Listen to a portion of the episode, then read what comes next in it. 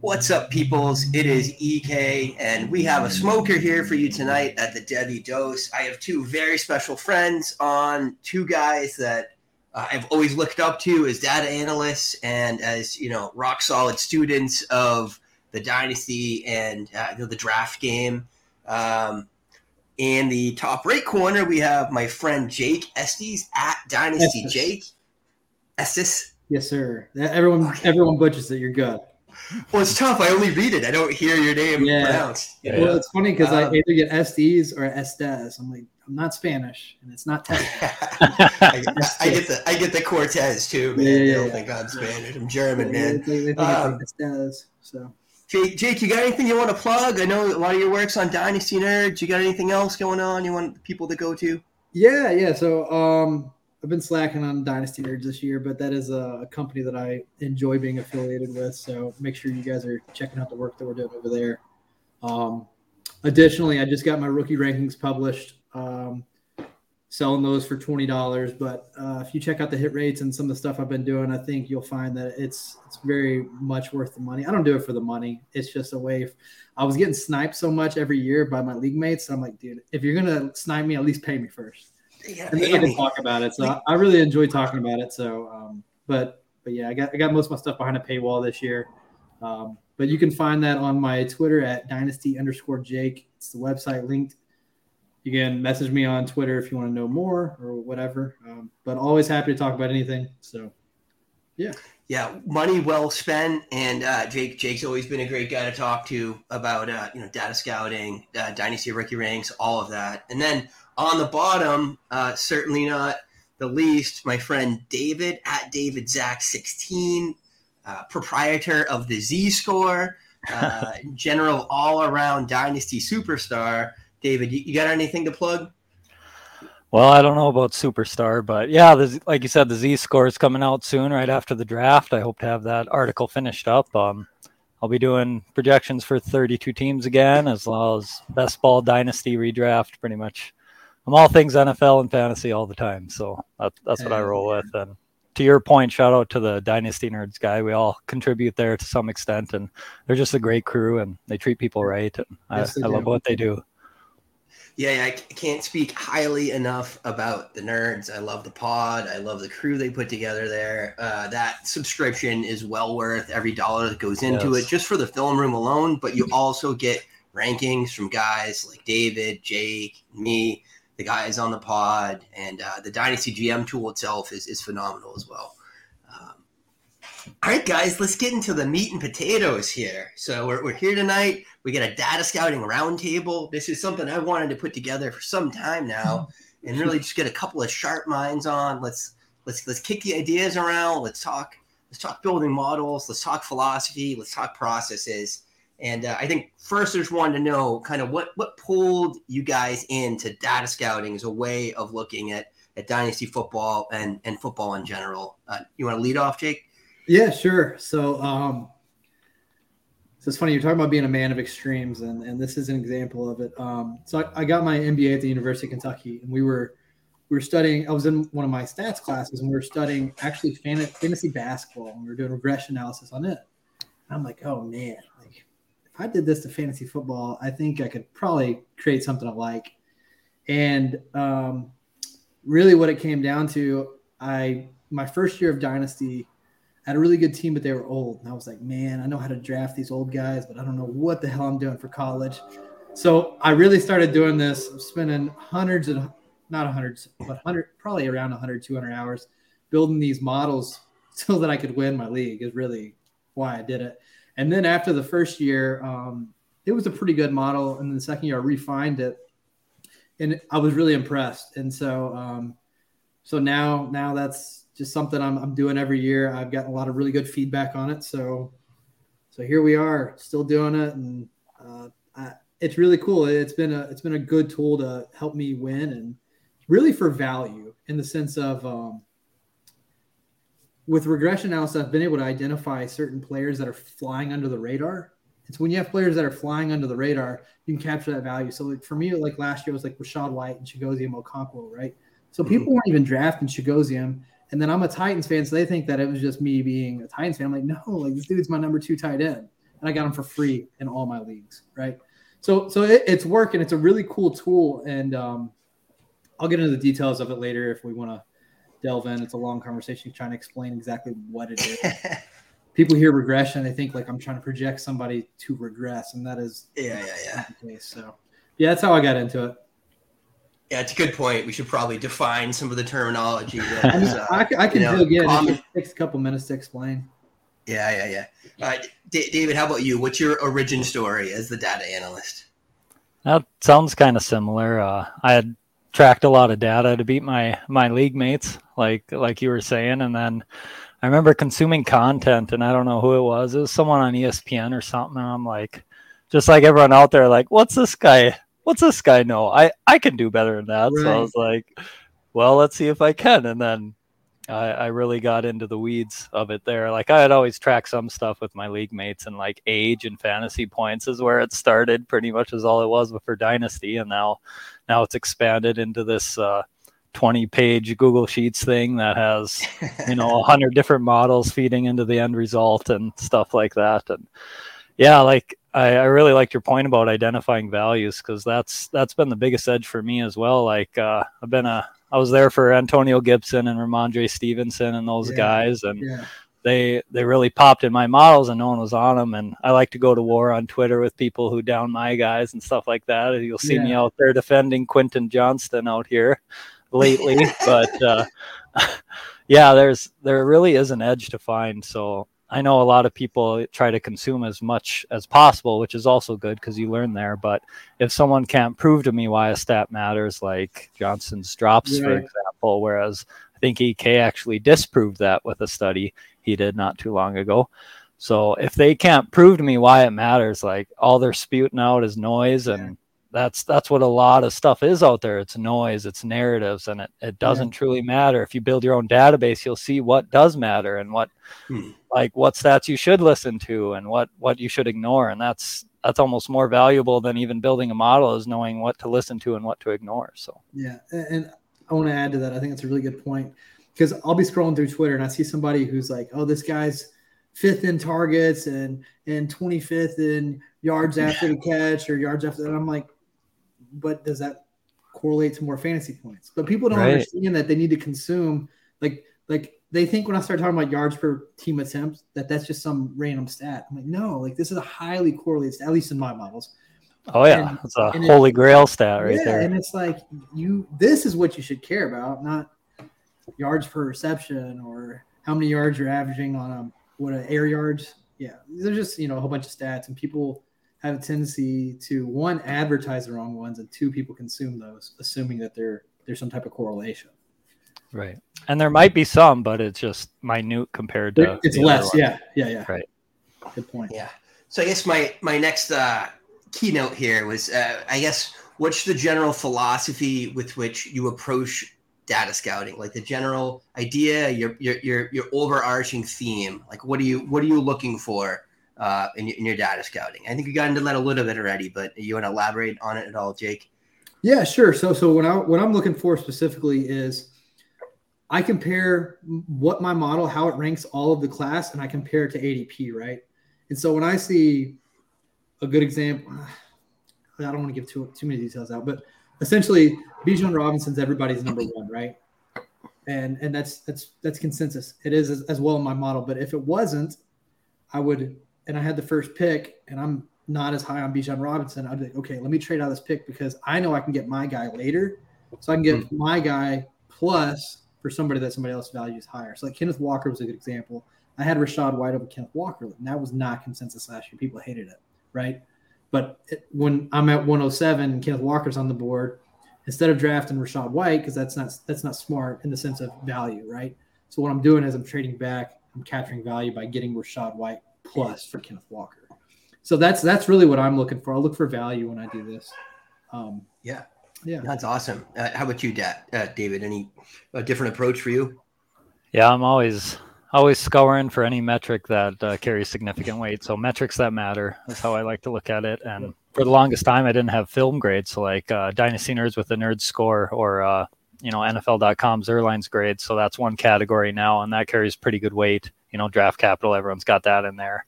and then breaking down production metrics, athleticism, physical metrics, all that stuff. So I, if I can't make it significant in the model, or if you run multiple linear regression and you get a crazy p-value or something like that, and in regards to other metrics, then then I don't want it in my model. I'm always fine-tuning and and trying to improve it every year. So any any model that stays static is dead, in my opinion. So you're always you're always trying to improve, and you know, blind check against uh, results that you can exclude on purpose just to see if they matter and see if it's predictive instead of just solely descriptive. And like you said, in uh, your soul sheet, overfitting the data sometimes. So a lot of people tend to do that starting out right away.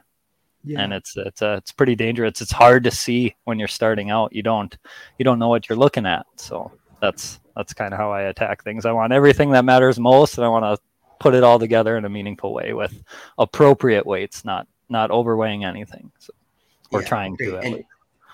Uh, so uh, I guess, and then let's like let's use wide receiver. That's kind of what I think probably you hear about the most, and I think a lot of us have the best validity for our wide receiver models, or at least I, I hear that from other people uh, at times. So, and I guess I, it's probably a good time to start off with definitions like we talk about. So when you guys talk about a model, you're generally talking about a linear regression model. Is that right for both of you, or do you guys use different modeling? I have some quadratic formulas thrown in, but it's ninety-eight percent uh, linear. Yeah. How about you, David? Uh, I would say about sixty to seventy percent is linear. And then I do data binning, where I kind of uh, right. do little linear models within that. So it's it's kind of zigzaggy throughout there, so to speak, but depending on the bin you're in, because, you know, middle range might be flatter and the extreme ends might tail up. So like an S curve or something like that. So yeah, it yeah, uh, yeah. just depends what the data is. I always like to chart the data so you can see it. Like it's it's actually really easy to see when you chart all the dots on something, if it's pure linear or if it's right. something else that you need to do it too. So yeah, that's that's my first step in everything. I like to chart it because if I can see it, it just it instantly makes sense and you know what to do with it. So. Yeah, no, it makes sense. Jake, you want to give the the fifteen second definition of, of a linear regression? Is that yeah? So I'll try and give us a quick synopsis. It's hard to do, but but basically what what we're doing here when we're doing these data analytics is we're we're measuring two different things or a few different things and comparing it to um, a result. So the result here that we're trying to predict is fantasy points, right? And so what we do is we look at what N F L players average throughout their career, how many fantasy points, at least this is how I do it. There's different ways to do it, but, and then I compare that to their college data. And I say, okay, these guys that were most successful in the N F L, as far as fantasy points goes, the guys that are scoring the most points, what did they all have in common? And I do that for every position. And when you measure that, it actually tells you that there are predictive college metrics, college stats that can help us understand which players are going to be good fantasy players. And so that that's kind of the, the, the gist of it. Does that make sense? It sounds good to me. But yeah, yeah. yeah. Anything to add on linear regression, David, or is that? No, you put it well. Uh, I'll just add that. yeah, it's all to N F L points per game for me. Uh, yeah. Over a certain year span, so I use three years. The first three years for running backs, years two through four for wide receivers, because it sometimes takes them a little longer to hit their stride in the N F L. But yeah, any database that you have should have a, a correlation on top, in my opinion. So I think uh, Peter Howard has that in his model and some of them, and I have it on mine. The very top row is correlation, and then you got all your categories. So you just scroll through, you kind of see what matters, and can instantly debug forty times for wide receivers or something like that just by looking at that top bar. That's that's funny. I, I've never heard that before, but I did that this year on my models just to, oh, you did? to throw it all up there and just be like, well, I, you know, what, what should I be interested in? You know what I mean? Right. So there's yeah. a really high correlation, then maybe I should do more work on it and start running some p-tests and stuff. Right. So yeah, that's the first step is you see if it matters, and then you can start modeling it together with other things and adjusting stuff for conference or what have you, and and all that beautiful stuff that mixes together. That I spend endless hours at night tweaking. Uh, all right, cool. So let's launch into wide receiver model. So I guess we my, my first question is, where do we start? And I think you guys kind of answered that, right? Jake did pretty succinctly. We're going to look at uh, points per game. And I think you use career points per game, Jake, rather than... Yeah, so I, yeah, I, I do career, actually. So I know that's not the standard. That's just the way I've done it, and it's rendered pretty solid results, so I'll continue to do so. Yeah. until I see. I didn't find a huge difference between career and years one to three. I thought they they tracked pretty similarly, yeah. Some variance, but similar enough.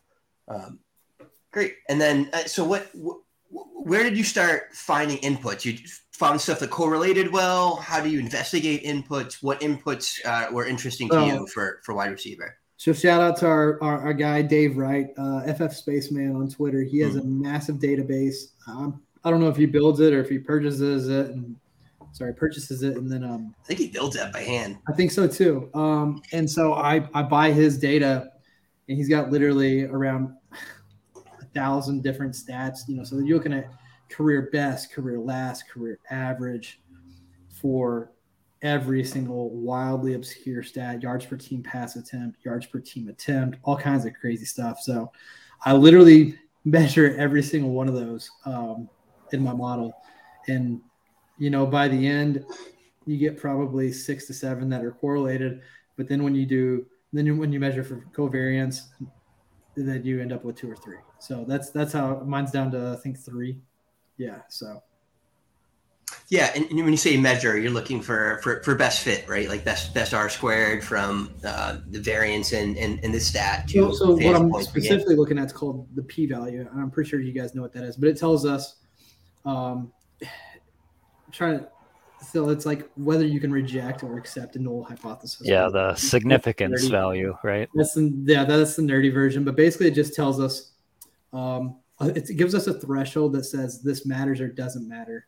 And so threshold's super high in the sense of you have to really fit in that window to be considered um, significant. And so, um, so yeah, so I measure all these stats. I figure out which ones are significant. And then um, then I measure at the end to make sure that I'm not really measuring the same thing twice, which is what covariance is. You don't want to, you don't want to count, you don't want to weight something twice in your model that is correlated, because then it's, it's, um, you're inappropriately weighting it. You're giving something twice the value that it should. Yeah. Right. Um, David, anything to add or, or build on those thoughts?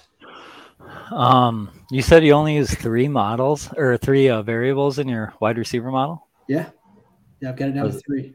So it's gotta be like what, draft capital and yards yeah, per team pass attempt. And um, no, it's, so it's, um, it's draft capital, career average receptions per team pass attempt, and then declare year.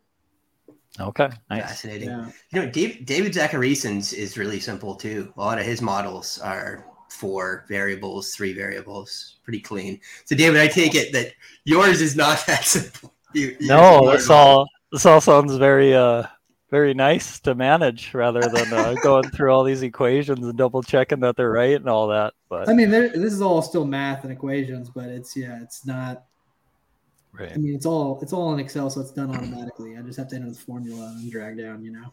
Sure. Yeah. Um, uh, so, so, so, so yeah, in shoot. mine, I got, I got a lot of, a lot of inputs going on. So I have a, a lot of similar ones that we've discussed already, you know, early declare, draft capital, yards per team pass attempt.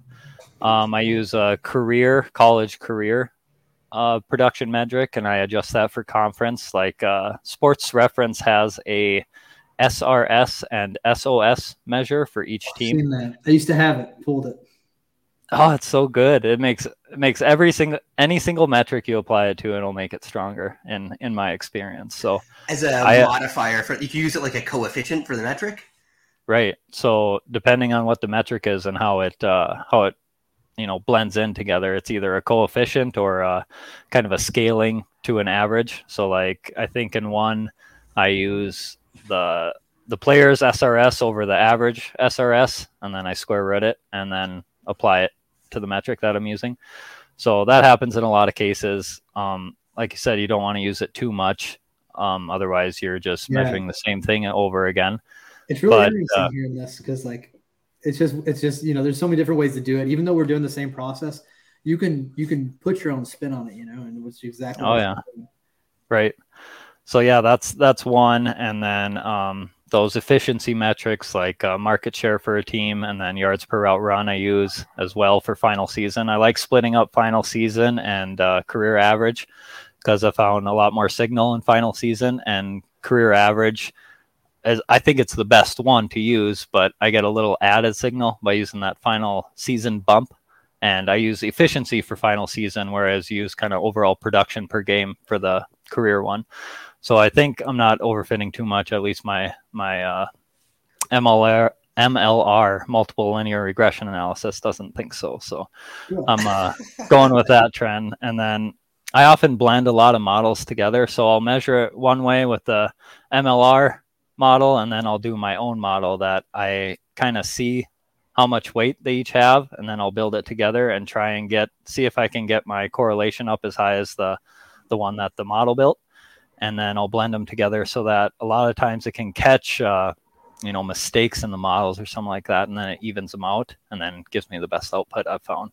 So I do that with film grades too. I use the Nerd Score, N F L, and Scouts Incorporated, and I blend them all together, and then that gives me an output there. Same with athleticism. There's a Harvard Combine metric, and then there's ones that I've come up with. Blend them together, gives me the best output. So, so you're using uh, like film grade goes into your model as uh, an input, essentially.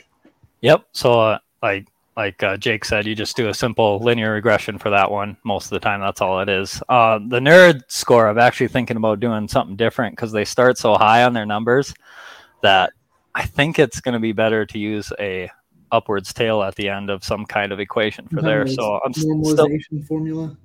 What's that? Like a normalization formula. Yeah, something like that. Just uh, just to see if I can get it a little more sticky with it, because draft capital, you got to use that, right? So.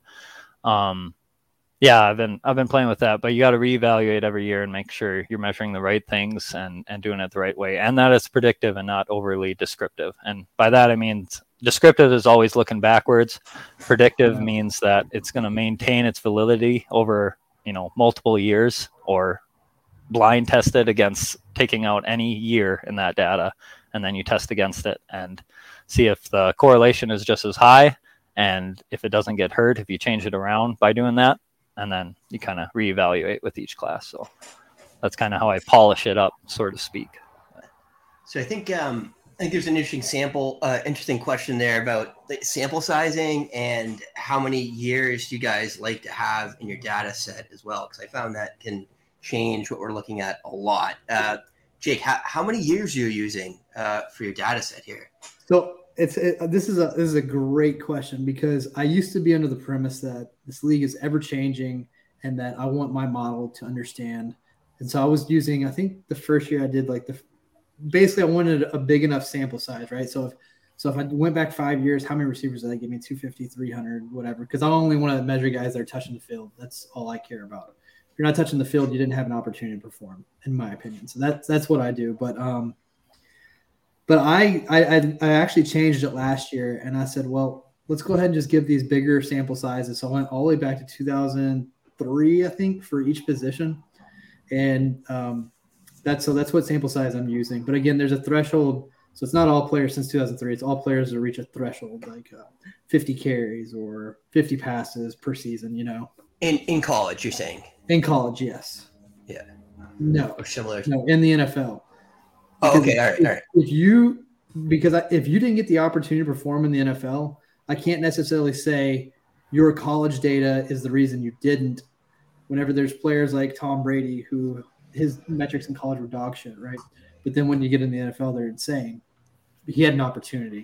Not everybody gets that opportunity. So you have to reach a minimum threshold of pass attempts in the N F L before I'll consider your points per game. Got it. Uh, David, how does that track with your process? I do it a little differently. I want, I kind of want the tail ends at least of highly drafted players, but it, I kind of apply a similar concept, I guess, in a different way.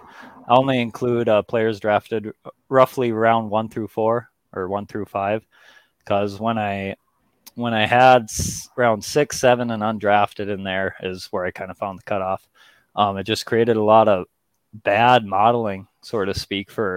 for the higher end hits that I, uh, those are the ones we care about most, right? Like we yeah. want to hit on our first round and second round picks more than we want to hit on most of our sixth round picks, because they're so rare to hit unless you, you know, find an Antonio Brown or a Tom Brady, like you said. So my, uh, even if I did include them all, I, I was looking back, you know, looking at Chris Carson too, and some of those guys, and it still doesn't highlight them that much because the rest of their metrics are so bad that in the grand scheme of, of a model, it, it still drags them down so far that it's not going to pop. I'll still use these same metrics to look for guys that pop out like that.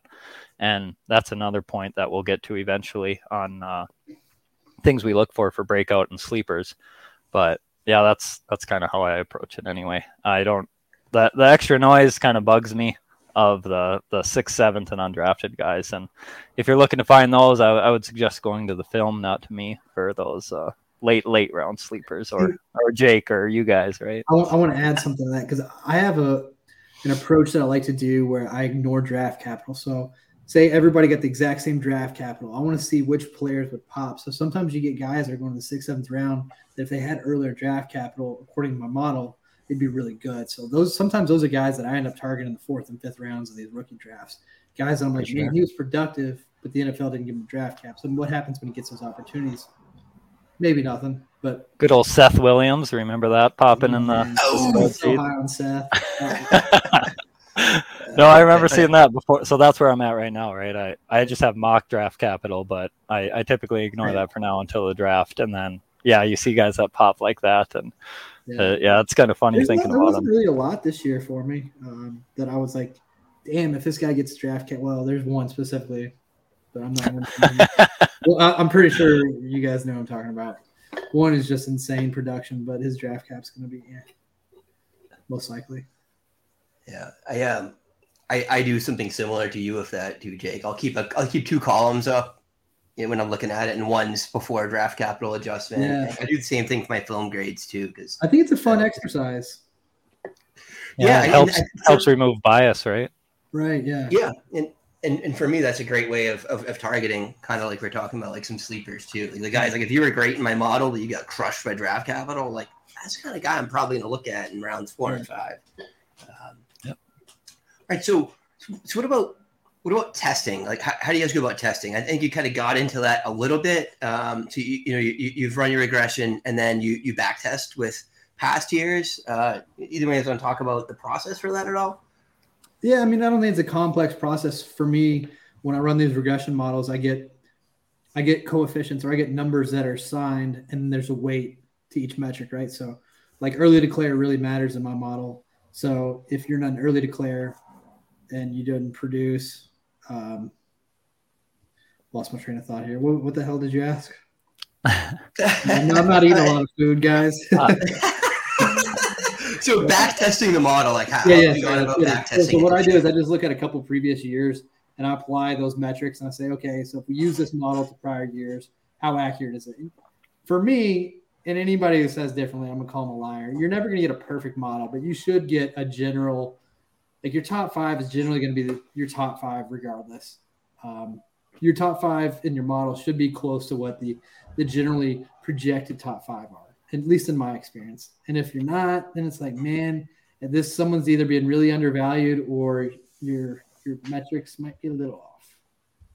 So yeah. continuing that on, uh, so how'd you handle Devonta uh, Smith in your model? Just out of curiosity. Yeah, yeah, no. So so that's a great example. Um, Devonta, I think he scored around wide receiver eight. Now, granted, my my first model wasn't as good as it is now. So this is my – I'm using the same model I used last year. I know you're talking about fitting, but I really liked the way it worked, and I'm going to let it ride again, see if it does the same thing. And eventually I'll have to adjust if it's no longer being predictive, right? But I don't want to get into the habit of what I call overfitting to try and adjust every single year if it's working. So that's that's personally my approach. But, yeah, Devonta – Um, he made me nervous as hell just because he was so skinny, and and obviously he was really good at Alabama. But it's like, I don't know, why didn't he come out as a junior? You know, because generally they do. But um, I think I think an even better example, Olave was a senior declare, right? Yep. Olave is a senior declare who could have came out and been a first round pick as a junior. So to me, that's about as big of an exception as you get. It's like, man, I probably should give him early declare, even though he didn't, because of the fact that he was projected sixteenth, seventeenth overall his junior year, but chose to go back. So I did. I didn't end up doing that, but in hindsight, I think in the future when I have a player that's like projected to do that and then goes back to school, assuming no setbacks, I'll probably roll with you, giving him that early declare. Oh, that's a fair point. Great question. It's hard to hard to measure all those guys who are, you know, could have gone their junior year but didn't. COVID COVID years really messed a lot of things up. Yeah, that's just that's just a nightmare for us data heads, right? Yeah. That's uh, that's not fun. But so, do you have early declare as a primary component of your wide receiver model, David?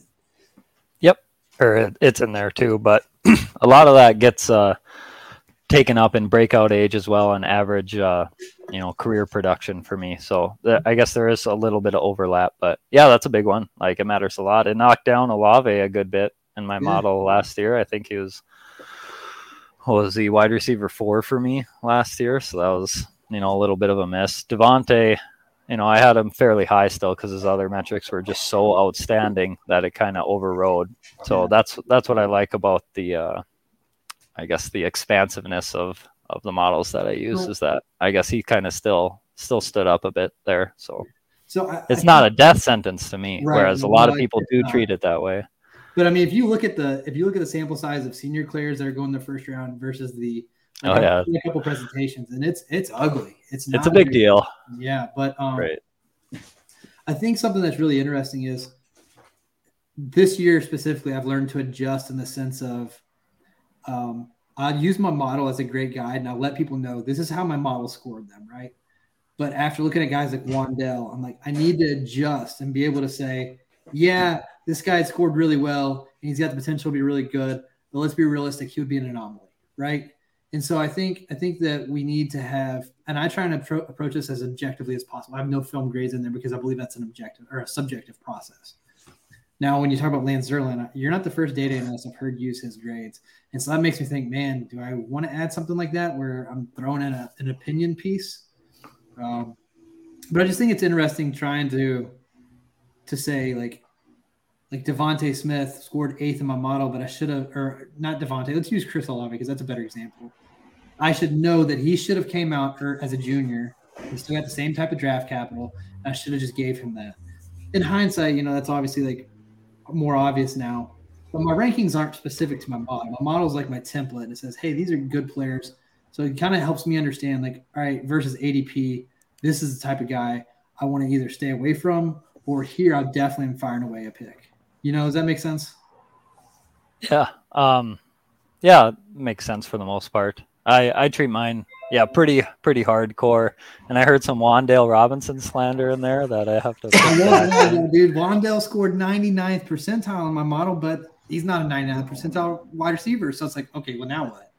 Oh, okay. Yeah, that's what I'm saying. Like, you see that, and I know. So I'm like, well, I'm not picking him over Drake London or...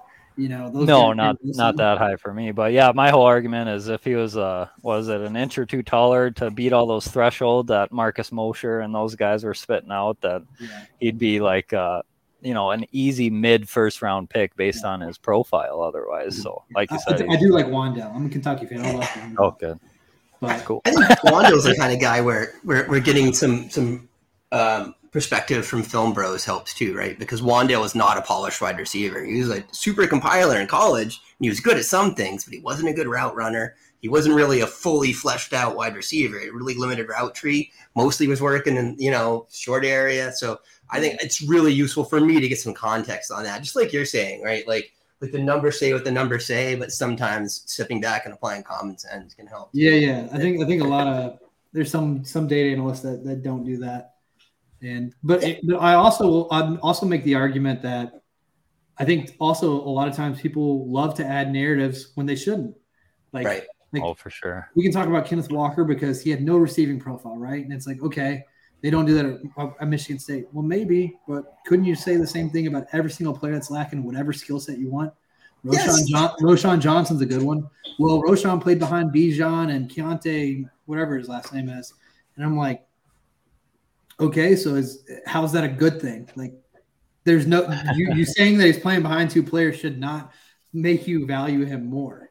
Like, I, I don't know, it's just it's just a weird concept. And so it's like, yeah, you can add context and say, well, if Roschon Roschon Johnson gets decent draft cap and he's there in the third or fourth, yeah, fire away. But if you're taking Roschon Johnson as your your third running back off the board because you think he's good, I think, in my opinion, that's very not smart. And uh the one Q B nerds draft that's out right now, one of our teammates took him at like six or seven overall, which I'm like, it's a little rich for me, man. I'm, he's not, rich. He's not there for me, which I think that's going to be a big analyst versus like vibes film guy divide this year, right? Film guys, most film guys don't have him that high, so I don't know. Like, no, that was extreme. Somebody is really either hot taking it or, you know, is is, is in full bloom love, like uh, uh, there. But uh, well, he does have yeah, a unique man. profile with his weight in a very light class. So I mean, there's there's things about everybody that stick out, but like you said, yeah. it's just applying the right context and knowing what to believe on the narratives. So, like, so what uh, is the right context? Because you can do this with anybody, you know?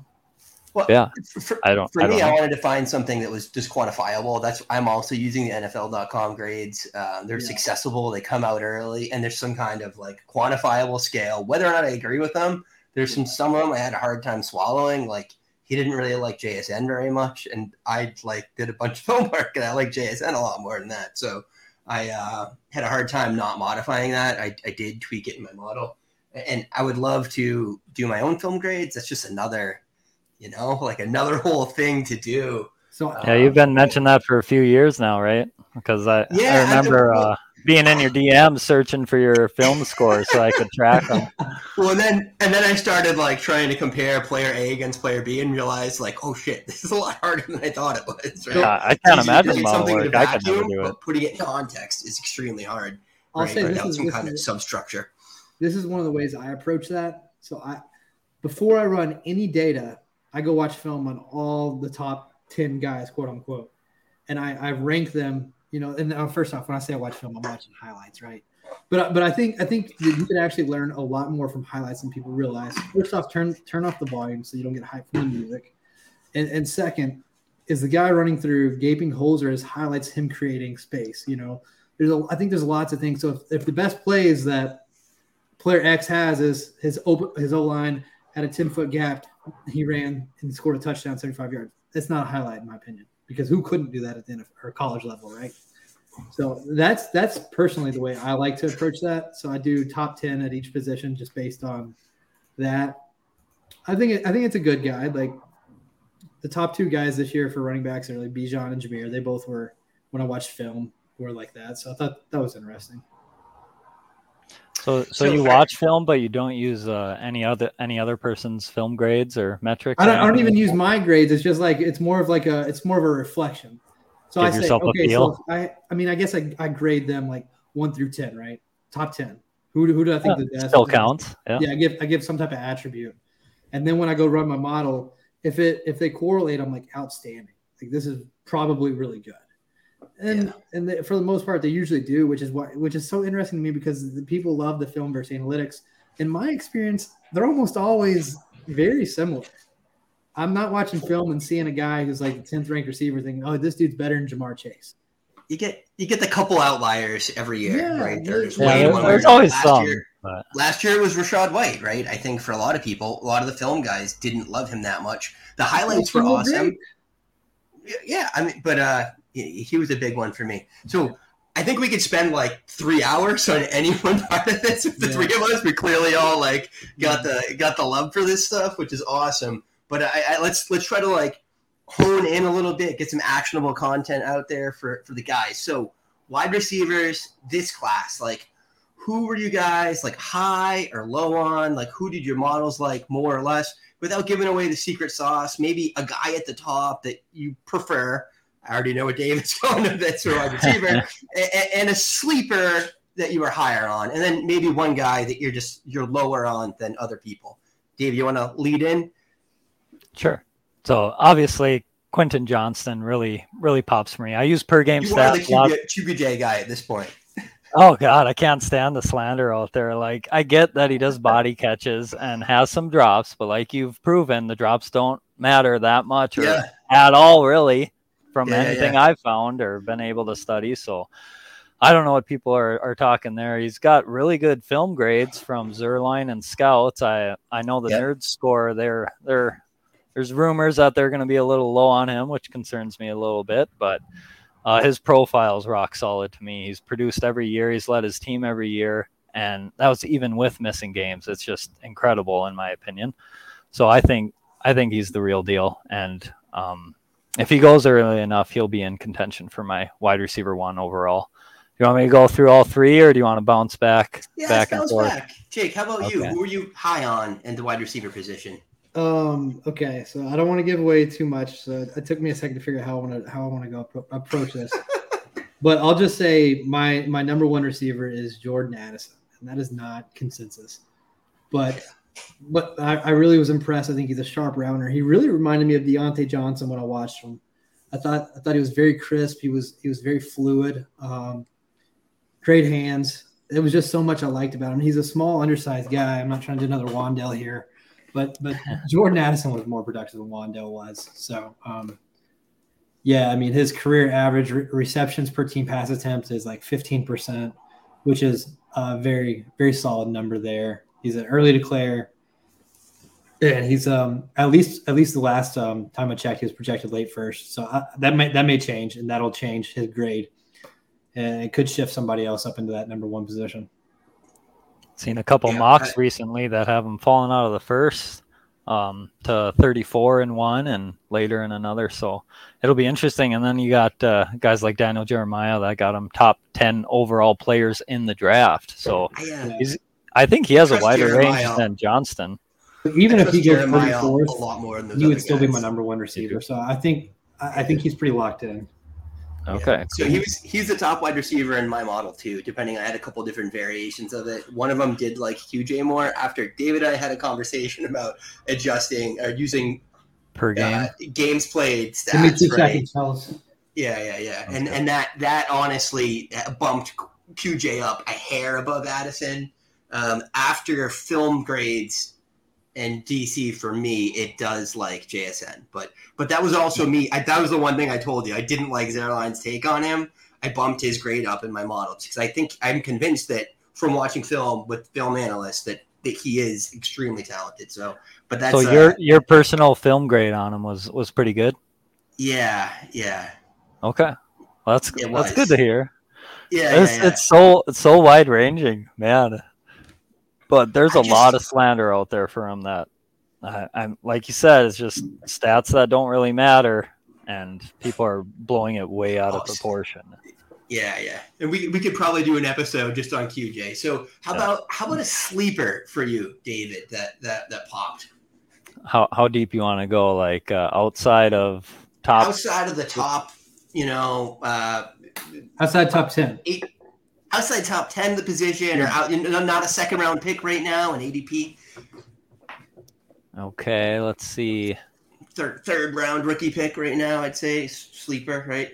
Where's Where's Cedric Tillman going? Is, I don't think third round's a sleeper this class. I think we we legitimately yeah. have three solid rounds of fantasy players. Oh, I love yeah. the second and third round. That's I, I have an too. article that I'm so writing. I'm like, had there. Man, I've seen trade. Tillman fall fall to the late third, and I've seen him go at two oh two. In oh drafts that matter, like actual so, money drafts. I, I guess I'll I'll pick him then because he's he's my highest exposure uh, underdog guy right now before the draft because I think he'll go higher than uh, than what people were initially expecting. But um, I do weigh physical measurements. I don't weigh athletic testing for wide receivers. I found athletic testing is a lot of noise, and we don't get as much as we used to. Like three cone used to be pretty good for wide receivers, but like hardly anyone does it now, and well, the times you do get are from pro days and you don't know if they're accurate and stuff like that. Mm. So I've X'd athletic testing, but he's got those uh, beautiful long arms and big hands too. And every time I see someone with uh, with over a ten in my uh, physical metric equation, just reminds me of A J Green or Larry Fitzgerald streaking down the sideline, uh, catching contested balls. So I like his production per game a lot too. Like he was, I was just talking with Jacob Sanderson on this, uh, Uh, in a Twitter commentary that uh, you show his uh, season long for his final year, and it looks real bad. But, I mean, he got hurt. He only played, what, four games? And his per game still really popped out. Like, there was a lot of times he was better than Jalen Hyatt. So he's uh, he's one of the few guys with the X body types. He's got production back it up. He's very late declare, so I know Jake won't like that one. Like, I think he spent five years in college, but he didn't see the field those first three years really at all. Yeah. And then he really burst onto the scene in my mind. So that's that's probably another good context one for um, guys that have popped late that I like, and I don't normally stand for those guys, but he's he's really looking nice in, in my models anyway. Yeah. I, I like I like Tillman from a film basis. My model has him buried, you know, and I don't even care about early declare as much as you guys. I think I catch a lot of that with uh, average, you know, average um, production, right? Because if you didn't produce early, your average production sucks. But just the fact right. that he did nothing for three years, it's like, and he was playing behind Velus Jones, you know what I mean? It's, yeah. like, it's not like he was uh, uh, Brian Ford like Silman. uh, what's up? We got some comments. Um, all right, Jake. How about you? What's a what's a sleeper that, that caught your eye? The position. Parker Washington. I love Parker. My model hates him, but I love he, him. He's a slot guy. He's an early declare. He's a big slot guy. Great after the catch, um, in a class with a lot of undersized receivers. If he gets some decent draft capital, I think I think he's a guy that could um, be a sneaky fantasy producer. Nice. So do both you guys care about measurables for wide receivers in an analytical sense, or are you just using it more in like an anecdotal sense, Jake? I, I like big receivers. My model doesn't give a shit. So sorry. Yeah, I don't know if everything's okay or if it's permitted on here, so just let me know and I can I can chill on that. I, I, I have a trucker mouth, so okay. No, it's it's the lowest uh, correlation or the lowest weighted mo- uh, metric in my model. So yeah, it's right. pretty low, but so, um I guess the way I look at it is if I have two players that are scoring the same in my model and one's a buck sixty and one's two twenty, I'm taking the guy that's two twenty, you know? Yeah. yeah okay. Yeah. Weight, weight's a big one for you as opposed to I just height. Like, I like the big boys. And... Yeah. I feel like the the smaller guy's a little more fragile unless they're insanely quick, you know, Tyreek Hill type. That's different for me. Okay. No, so, that seems fair. That, that tracks with the injury history. So, yeah. All right, so uh, we're clearly not going to get through everything, but let's let's talk about R B models a little bit. I think we got most of the like bigger process stuff out of the way already, so that's awesome. So uh, I guess Jake, you want to lead off? Just like what what inputs interest you for running back? So for running backs, I care about draft capital again. That's pretty much across the board. Um, now this is a weird one. A lot of people don't care about this. It pops in my model, and it helped me identify uh, Rachaad White last year. It's career average receiving touchdowns per game played. So not not only do they care about catching the ball, but they want you catching touchdown passes. It's a very specific stat there. I'm telling you, dude. I got I got all the. Uh, Can, what was it again? Career receiving touchdowns. Career average receiving touchdowns per game played. Okay. Yeah. So I took me a while. That one actually, Dave removed it because he's like, yeah, I don't think anybody uses it. I was like, that's a, that's a, it matters for me. So I need it. So I ended up having to do the math to figure that one out myself this year. Um, and then career average yards per team attempt. That's a, that's one across the board. So those are three metrics I care about with running backs. Do you guys use uh, weighted yards per team attempt or, or unadjusted? I do not. Yeah. I, I adjust mine for S R S for uh, production. So I use S O S for some other things, but so that's something I keep in mind um, in general. Like if I've uh, if I had Rachaad White outscoring Kenneth Walker, it's like, well, yeah, he catches the ball, but Michigan State's a little bit different than San Diego or not San Diego, South Dakota State, you know. So it's like you gotta have context, but yeah, I mean that might be a way to do it. I, I kind of like that idea, the the because I wasn't doing adjusted, I was just measuring S R S and and S O S, but. Weighted, that makes a lot of sense. I might have tried that. You might have just inspired me to do way more work than I wanted to do. So thanks. Yeah, I, I, need, to I need to give a hat tip to uh, Hayden Winks for that one. He's the one that turned me onto it uh, yeah. three years ago, I think, in an article of his. I'm like, well, so what's that? What do you, what do you do with it? And then he explained all of it. I'm yeah. like, holy shit. Popped it in, and it, uh, yeah, it really livened up my models really good. Yeah. Nice. That's awesome. So uh, how about you, David? What what metrics do you care about for running backs? So, yeah, draft capital, uh, production, again, adjusted for uh, conference and S R S and stuff like that. I, I lean pretty heavily into the receiving rushing split, like the percentage of their total yards that came from receiving versus rushing. That's one that Antonio Gibson really popped in because he was, you know, essentially a wide receiver hybrid running back, right? So that bumped him up a lot, and it, it paid off along with his athletic testing and stuff like that. And then I use an athleticism score that, again, is three models into one. So the way I measure athleticism is different than a lot of people. They see the combine, they call that athleticism. For me, it's I need football athleticism. So that means being used in a variety of ways, whether it's special teams, Ooh, receiving, rushing, uh, broken tackles. That's an athletic trait, right? A football athletic trait. So that goes into the athleticism score. And then, of course, combine testing goes into it. So, so let me ask you this. How, how do you – how do you what, – what kind of metric or what kind of number do you assign to that? Like is it – whenever you're t- testing athleticism, I think it makes sense to be like, yeah, this guy, okay, so like, I, I'm going to go back to Roschon Johnson. Everyone, Roschon Johnson's really good. He's just buried on the depth chart. Well, if he's that good, they're going to get him on the field some way, right? So say he's returning punts or, you know, shotgun. Yeah, I mean, how, how, do you, how, do you, how do you measure that or how do you score that? So you do, you could do how many times, you know, they, they, they return, you know, just simply are out there for it or yards. And I know people do it a lot of different ways or big okay. plays. I know uh, Matt Spencer was the guy who kind of started that. And that's what led him to Kadarius Toney kind of highlighting in his model.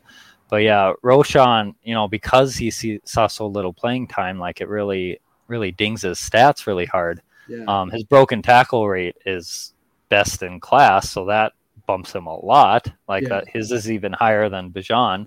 So that's a huge deal, but yeah, his testing was, um, you know, not great for the combine. So that brings him back down, but he is heavy. So that helps him a little bit. And then the, the split stats is, you know, pretty in between there. So he well, gets, uh, Like like you said, it's hard to fully measure a guy that doesn't yeah. see the field. So his yeah. production score is really low, obviously. Yeah, I'd say it's probably easier to, to have a higher broken tackle rate when you're fresh as hell in two twenty. Just I, I would agree. Yeah. yeah.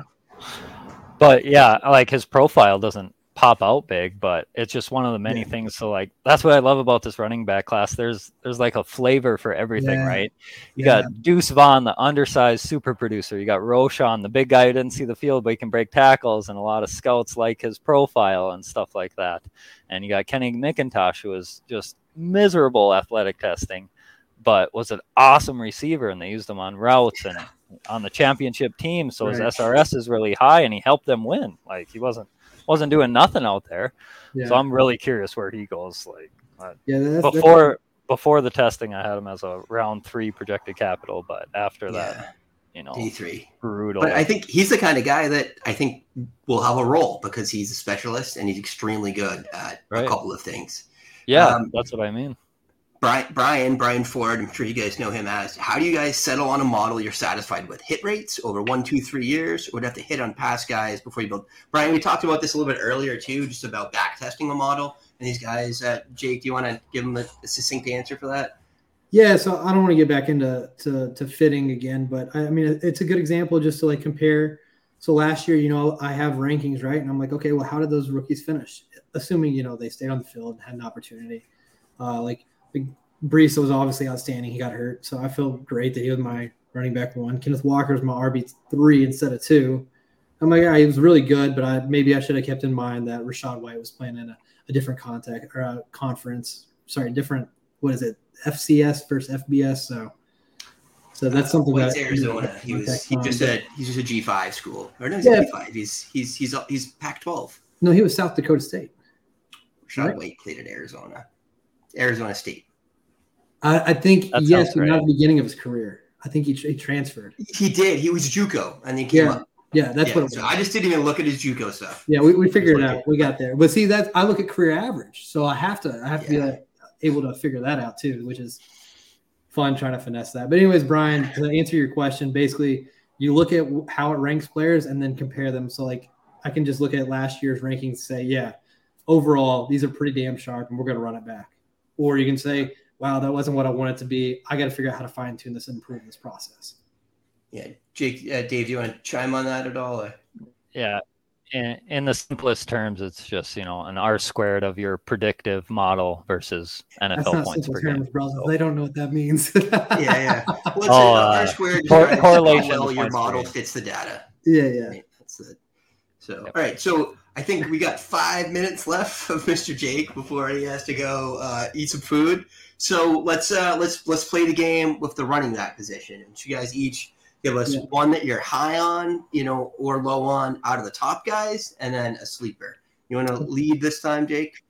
Yeah, sure. So um, I'm very high on Jahmyr, okay? And I know a lot of people are high on him. Most people don't have him lower than R B three.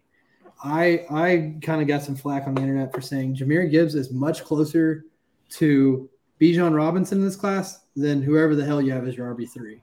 Um, Jahmyr Gibbs was so productive in college. I mean, he he led his team in receptions as a running back. That is insane. Um, and then the guy that I want to give for value, I'm not going to share him. Uh, I really like um, Keaton Mitchell as a late round grab. We're talking fifth round, but um, yeah, he was a really fast guy uh, out of East Carolina. He's he, he looks really explosive. I don't know how his old line was, but I did go watch some actual film on him, and, and I, I thought he looked solid. And I'm thinking a guy running that fast might get some. I, I, I can't help but think Chris Johnson when I see a speed shot at East Carolina, but he's not Chris Johnson. I'm not saying that. Um, but yeah, it's a guy that I'm I'm I'm good gambling on in the fifth. Yeah, I hope he gets drafted. That's yeah, I think he will. I think he will. Yeah, there's just a lot of little guys. There's a lot of guys with that profile yeah. in this in this class, you know. So it's they're probably even more devalued and. The N F L doesn't usually value them very much, but I, I'm with you. I like Mitchell as well. four three seven, I, I, how, man, we love that. Yeah. yeah. Uh, how about you, David? I like uh, Zach Charbonnet or Charbonnet, however you say it over there. I like his size. He's got a very well-rounded profile. Um, I think he's very close to Gibbs for me. He's he's definitely behind him, but but he's very close. So he's so he's going to be closer to Charbonnet than he is Bijan for you. Definitely, yeah. I have uh, I have Bijan as as one of the best prospects in, in my database almost. So. I just have Jahmyr there as well. Really? Yeah. Yeah. His his receiving pops, you know, hard. So I am I'm a little concerned about his three down usage. Um, obviously fast, incredible receiver. His broken tackle rate was actually pretty impressive for, for what he does. So that's yeah. Uh, I obviously couldn't use him though. You took him, so I gotta. Gotta go with Sharp next. But um, as far as a sleeper, I kind of hit him on a little bit, but I like Deuce Vaughn a lot. I know he's tiny, but there there's nobody that's had his profile at his size. His production is yeah. outstanding just, at that it's level. Wan'Dale. It's just Wan'Dale in, in twenty twenty-three. I, I love my little guys. Yeah. I love my little guys. I don't. Everyone, everyone can hate on him. I'll, I'll when keep. When they're that productive at top schools, it's just like. Well, that's not that's a top school. But when they're that productive, it's just like, man, it's hard to overlook that. Yeah, yeah, yeah. S E C too, right? No, uh, Can- Kansas State. That's oh, okay. It. It's Big Ten, Big Twelve. Yeah, I think it's Big Ten. Yeah, he had a sixteen point two uh, S R S for reference, and Bijan was at uh, fifteen point nine S R S just for They're reference. Very similar. So, and their strength of schedule was extremely similar, almost identical as far as rating. So, yeah, just truly impressive. Like, I don't, I know he's tiny. I know that's not great. one sixty, one seventy, right? Yeah. So I just, I just hope someone can find a way to use him. And I know he's been uh, training with uh, Darren Spro- Darren Sproles and stuff like that to get a, get his usage on special team. And, but uh, yeah, he's, he's going to be definitely a late round target of mine. Yeah, he, he's a guy that before I started with uh, film score adjustments and, and draft capital, he was like third or fourth in the model. Yeah, just like pops. Right pops yeah, in those just, days. Just right How about your guys? We haven't uh, got much of your takes over here. Yeah. Well, the, the, the fifty people that watch this show get my takes every week. you guys are the you guys are the interesting ones. Uh, I mean, honestly, I'm like the anti-hot take machine, and I feel like my model is kind of like really similar to each year. It's like Charbonnet uh, was super high on before um, I, I before uh, film grades and draft capital brought Gibbs above him. Charbonnet was above him, but after those adjustments, they had him up here. The guy that the raw model was super high on, so I guess this is the interesting guy for me, is Sean Tucker. Uh, just his production and his athleticism are both like excellent. But the problem I keep for seeing me people is that, say him, and he doesn't. He just doesn't pop at all. What what stands out for him specifically in your guys' model? Uh, well, for me, it was just raw production, right? I do use like that, like average, uh, you know, uh, like just just yards and and and and raw production stats. Weighted, not that much, but he hits pretty hard in those, and he was fairly efficient up until this year. Like last year, uh, twenty twenty-one, he he was efficient, um, and then receiving. Uh, like raw usage, he he was on for a lot of snaps and, and had a lot of production. Not super efficient, though. Yards per route run, a little bit yeah. weak. But, um, yeah, what, what, what did you like about him, Jake? Same thing. You, you guys know what I care about. It's, I mean, it's just his career average rece- receiving touchdowns per game played and his career average yards per team pass attempt, or sorry, yards per team attempt. Um, he scores well on both of those. Uh, his draft cap's not great for what I have projected, so draft cap's going to tell us, tell tell me a lot about how I'm going to have him uh, ranked in my R B class. Yeah, but, so, but let, I like him. Yeah. Okay. Let me ask you guys this. This is my like. I'm I'm on the fence on this guy. I'm a fan, but I don't know what to make of him. Kendry Miller. Did you guys love or hate? Uh, he, he's a little lower in mine. I I mm. love his broken tackle rate. Uh, that yeah. that stands out really well. Um, his production as from a receiving end is really lacking in in mine. I don't like that he didn't test. I know he was hurt with a hamstring injury or something like that, right? Mm. So, you know, athletic testing carries a decent amount of weight in my model, and when you don't have much to go with, he just gets, you know, an average rate for the most part. So that one's a little concerning. The film scores I use for him are, are pretty tough, but a lot of these running backs for me are going to be landing spot heavy dependent because they're so close after, you know, A-chain for me. I got a lot of guys within like a point per game. See, that's uh, like three through eleven for me outside of – yeah. I can't really discuss. Landing spot, draft capital.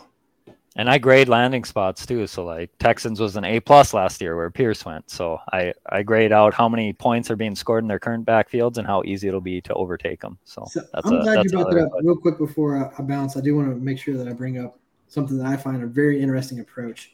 So I don't care as much about landing spots until I'm looking at the third round of rookie drafts. You're looking at Tyler Allgeier, Dameon Pierce, both those mm-hmm. guys. Uh, Ramondre Stevenson a couple years ago, all these guys landed in what I like to call ambiguous running back situations where the guy might not be that great, but he's going to get the opportunities. And if you can, if you get one of those guys that ends up starting, I don't believe Dameon Pierce is that good, but somebody in my league's going to, and so I'm going to flip him. So I paid a third for him. I'm easily going to get a second out of him, maybe a first if somebody's a real sucker. And boom, I'm flipping value. That's that's the name of the game for me. I only have one question. Where the hell did you get Dameon Pierce in the third round? Dude, he was going like two oh one in my leagues. three oh two was A D P last year. Wow. That must have been pre-draft. I think early, so. yeah. I, I don't know. Like it, he was no, going I really think high. Was post-draft. No, he, his team was a first-round pick in all the leagues I did. Yeah, so no way. We must have different people here, Jake. Let me yeah, late late first. I was, I, I in every league I remember, of, I think that was I at least with eight. A bunch of degenerates. So yeah, yeah. I'm gonna check. I'll see what I'll see what it was. No, I mean that's awesome if you did. Like you savaged it, but yeah, that's yeah. Like, no, I didn't get him. I had three oh three and three four. He went right before. I was pissed. Him and Allgeier. Uh-huh. Um, yeah, God, brutal. Um, All right, I'm tripping. You're right. Yeah, he was twelve over. I, Allgeier, though, yeah. I mean, Allgeier, I was getting end of the second. I hit him there a lot. Damn. Um, yeah. yeah, so it's funny you mention all these guys. I, I had a B or higher grading for – so I grade things A through F in my scale. And I had an A-plus for Pierce. I had a uh, an A for Allgeier and a B, I think, for Ramondre Stevenson, all for good landing spots. So it's funny it lines up with your ambiguous theory. Yeah, yeah, I love that. I, I'm Those, gonna do it again this year. I'm gonna, I'm gonna continue to. I love that. I think it's such a good, it's a good strategy where it's like, all right, cool, models, models good. And when you no longer have players that you find values, you're talking about Deuce Vaughn's being a good value this year. When you no longer see those values, it's like, well, I'm gonna take landing spot at this point because you can easily flip that. But that's crazy. I could have swore he was going three oh two. Maybe, maybe I'm just going crazy. Yeah, you could argue he should have. You know what I mean? Just uh, on the rest of his profile, but. All right, any parting shots from, from you, Jake? I mean, what my wrap? Obviously, I don't think, unless you really want to hang for a while, David, I don't think we're going to really get into Q Bs or tight ends. I'm I'm down to hang if you are. But uh, my, my like, my wrap-up notes were any advice you guys have to somebody that is, is trying to find a starting point? Uh, or or how, how has this process changed for you over the past couple of years, Jake, if you want to close out on one of those? Spot for you, and I, I assume you just mean Dynasty Fantasy Football. It's your first year playing Dynasty Fantasy Football. Is that correct? Well, I'm just saying, like, you're, you're interested in data scouting. It seems useful oh, to you, data. But you don't know shit about yeah. this. So um, either take a class on it or find a guy on Twitter who knows what they're talking about. There's, I mean, there's quite a few. I thought I was like, I was like, oh, I'm gonna get in here. I'm gonna be the only guy. There's so many of us doing this. I'm, us three, we're doing it. You got Jacob Sanderson doing it. You got Bulletproof doing it. Tim Albertree. I play in a whole league with dudes who are doing the same thing as me, and it's.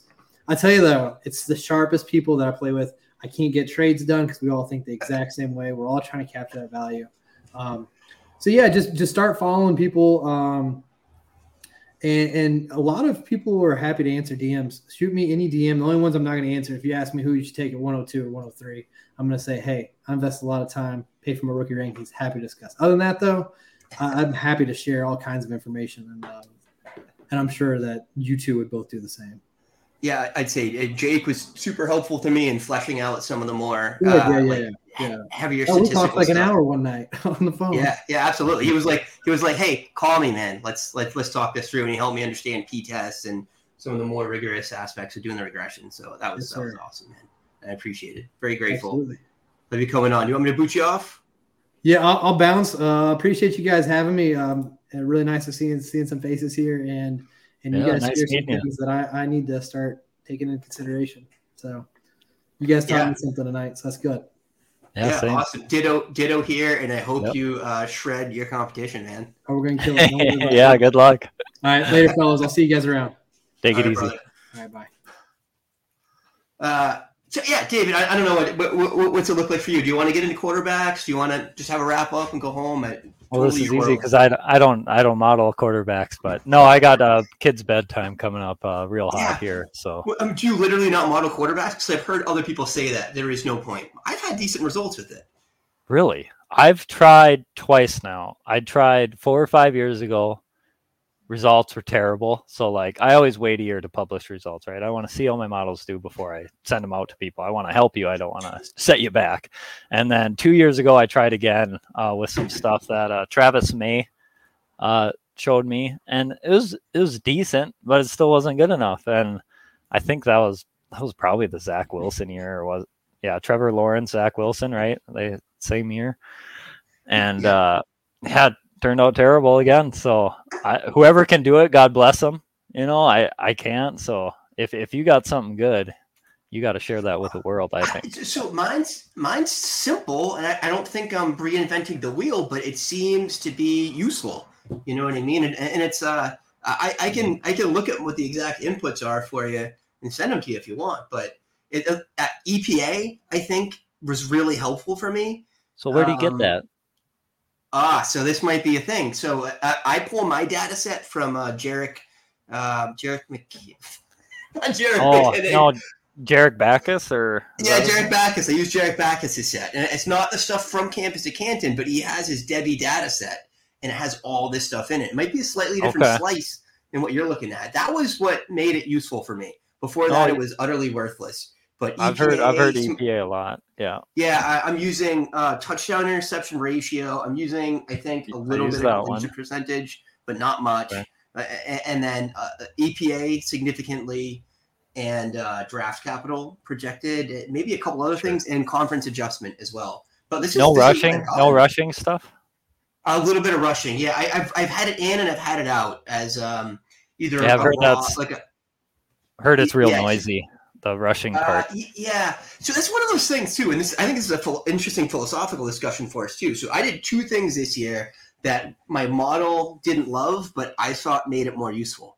Right. And I think the rushing for quarterbacks was one of them because uh, it brought up some guys. And I know this is shit process, but it brought up some guys that were interesting that my model was otherwise missing, even though it didn't improve like uh, R squared value. Right. And then okay. I did the same thing kind of for running backs. Uh, for me, at least for my data set, um, yards per route run with running backs didn't really have good p-value at all. But yeah, I don't use that one either. Yeah, but but I liked the guys that it brought to the forefront because for me, and I think oh, you're just highlighted them. You mean? Yeah, highlight them. So you're okay. doing a lot of stuff that I'm not. My model didn't love Stevenson that much. The yards per route run really made him pop more in the model, and the same thing okay. with Gibbs and a couple other guys like that that have been useful assets, and I didn't think it did any harm to other guys. So I was like, you know what? It, it what, what's the saying? Like all models are wrong, but some of them are useful. You know, yeah. um, and, you know, and I was kind of like, it, hey, you know, I mean, if it's not useful to me and it's telling me things that I obviously, uh, you know, aren't don't jive with my intuitive understanding, then then maybe I should try something else. But I mean, this one, and, and I think it's um, it, it like hurts. It like Herbert Murray loves Fields, likes Tua. It thinks Caleb Williams is going to be a top, you know, five type prospect. Likes Hooker in this Makes class, sense. Which is interesting to me. And then uh, Richardson with draft capital. It's this is kind of like the zone of like, you're not dead, but like it ain't great. Right? Right. You're Kenny Pickett, you're Daniel Jones, right? So that's where like Levis and Jones are. I mean, Levis and, and Richardson are. So let's do the litmus test. Where's uh, Zach Wilson on this thing? Zach oh, I see Wilson. Him. There he is. Row yeah, twenty-five there. Yeah, he's right okay. in that he's right in that range. So, and this is this is the average uh, guys that had a top twelve season. So he was below. No, it seems pretty good. Like if, I mean, it looks like it tracks just from a quick eye test, but um, yeah, yeah, I mean, it'd definitely yeah. be interested in discussing more sometime. But yeah, I got a bounce yeah, here sure. though. Uh, yeah, yeah. I can hear I, my, my friend, kids getting unruly. Do what you got to do. You got time for a parting shot? Any words of wisdom for someone starting off on a data journey?